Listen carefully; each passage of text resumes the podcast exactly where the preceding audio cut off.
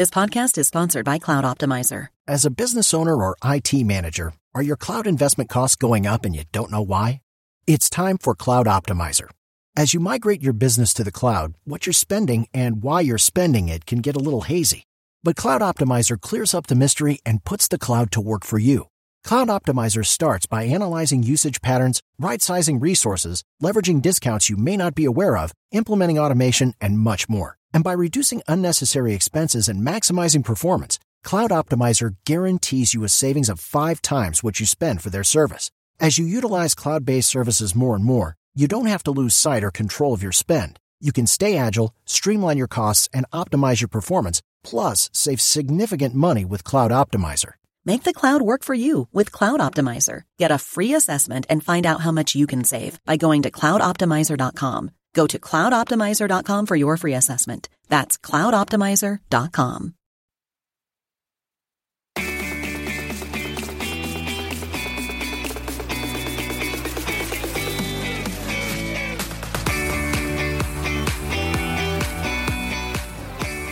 Welcome to Sourcing Journal Radio, our weekly check in with apparel insiders and thought leaders, which spotlights a variety of topics currently driving change in the market.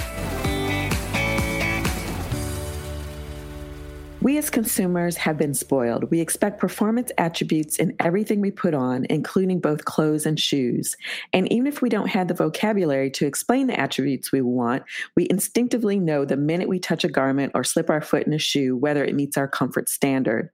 Further, if we're going to part with our dollars, we want our purchases to look and feel as good down the road as they did that first time. I'm Caletha Crawford, publisher of Sourcing Journal, and I'm joined today by Renee Henze, Global Marketing Director for DuPont Biomaterials at DuPont Industrial Biosciences. We'll be discussing how DuPont Sorona delivers the properties that consumers want, how brands are using it, and how the company solution stacks up against the rest. Welcome, Renee. Hi, Caletha. Thanks for having me. Absolutely. So um, I have been familiar with DuPont Sorona for a little bit now, but um, for those that are listening that may not be familiar, can you describe it in a nutshell? Uh, what uh, what Sorona is is it is um, DuPont makes the the polymer.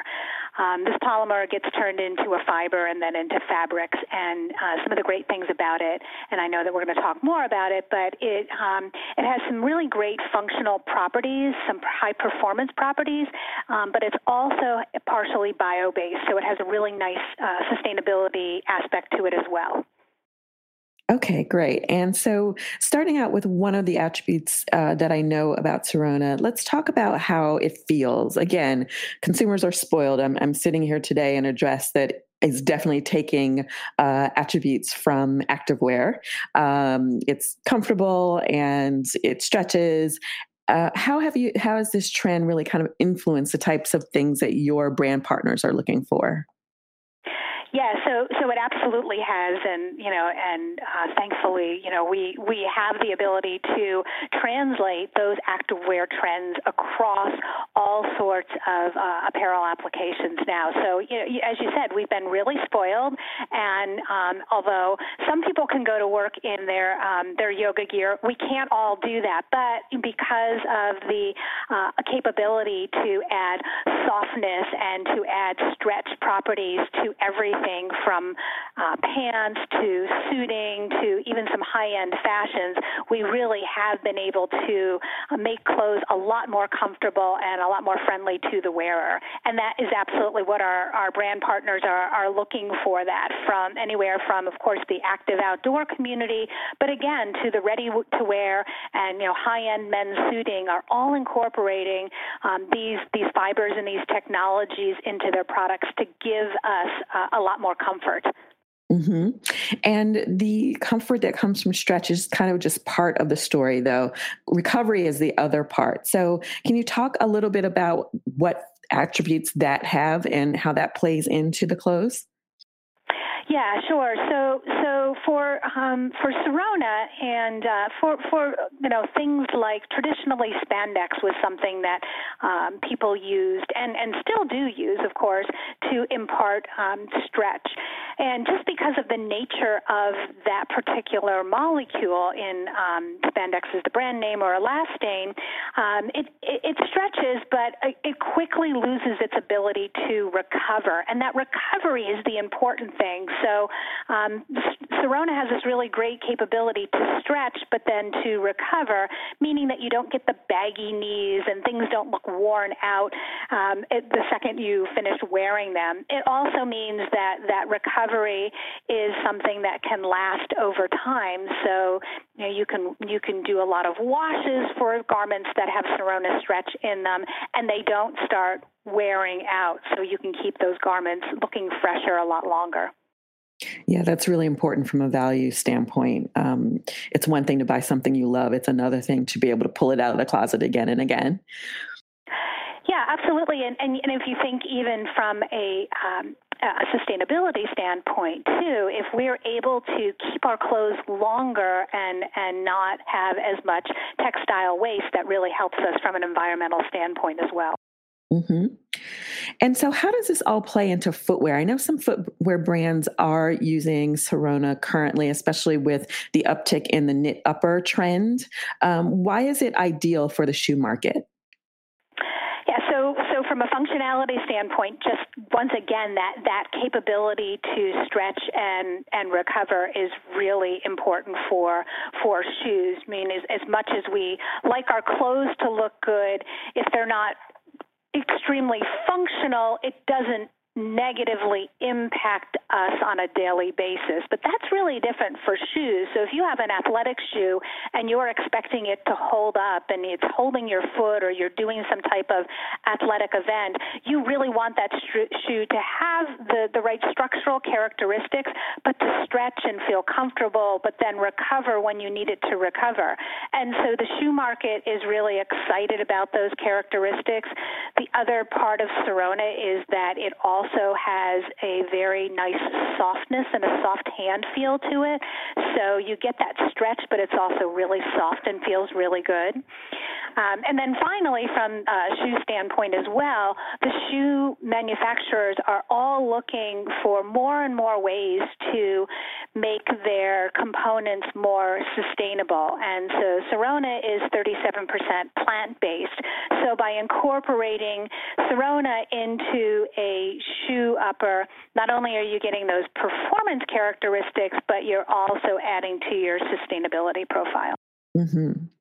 So I know that you touched on this a bit a minute ago, but um, you know, obviously DuPont Sorona is not the only option out there for stretch. But um, can you compare maybe and contrast with something like a spandex in terms of performance or maybe cost, um, so that people can understand where it falls in the spectrum?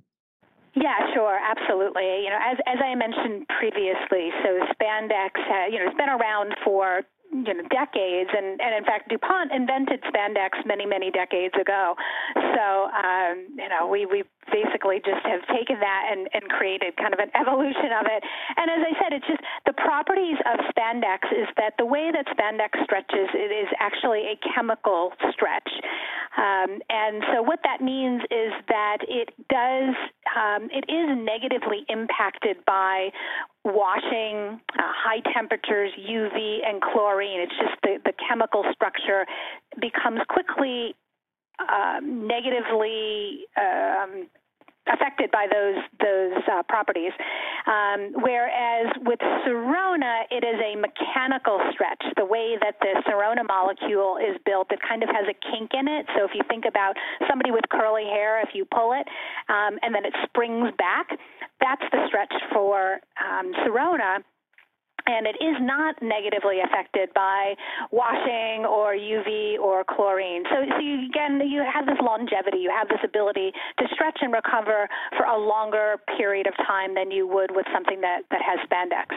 Um, also, spandex is just, it, it's unfortunately not able to be recycled in the normal polyester recycling stream, and that creates um, some, again, some end of life issues, whereas Sorona can be fully recycled in the normal polyester recycling stream. So you can have kind of this nice, um, we call it the circular economy um, type of principles with Sorona.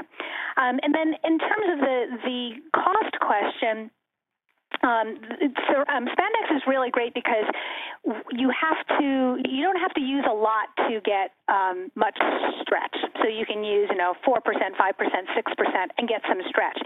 Sorona is different in that you do need to use more Sorona to get the same level of stretch that you would for spandex, but it all kind of balances out because spandex tends to be a little bit more costly on a like for like basis than Sorona. So, but um, as I said, when when you actually put it into effect, um, you know the, the cost is is pretty much balanced out. Okay. And I like that visual of uh, curly hair. We can all kind of visualize how that works. Um, so, one thing that retailers I know are all trying to figure out is how to build in and maintain consumer loyalty. So, what is some of the messaging around DuPont and Sorona that's out in the market or that you help them with to understand what the value is? Yeah, sure. You know, again, again, it just kind of goes back to the messaging we've been talking about is that it's it's certainly around performance and being able to give high quality fibers and fabrics that give you a performance aspect, whether that's softness or this stretch, or we have some other applications where you have, you know, just beautiful, beautiful fabrics that uh, can be used for outerwear, trench coats, or um, jackets where you can pack pack them and take them out and shake them and the wrinkles come right out. So, you know, that type of messaging that it's really, you know, you, you don't want to be worried about your clothing. You know, life is really difficult enough to navigate, so your clothing should be just kind of this, you know, comfort and ease. And um, and going along with that, again, it's just this this sustainability aspect. You know, I mean, if you want, we we say you want to look good, you want the clothing to feel good, and you also would like to know that you're doing some good by doing something that has uh, a bio-based component to it. So we help retailers and brands with that messaging to support messaging that they already have in place. And you know, they have a, a, number of tools from us, from a fabric certification program to hang tags to uh, a number of different ads and, and support programs that we run on their behalf. Yeah, there's a lot of research being done and surveys at the consumer level that definitely shows that consumers are becoming more and more aware of that link between what they're spending their money on and how it's impacting the planet. So I think that, you know, something like that is gaining in importance at retail. Renee, thank you so much for joining us today and talking about Sorona and un- helping us understand how it fits into the current consumer demands and how it's helping brands move forward. Happy to have. Thank you.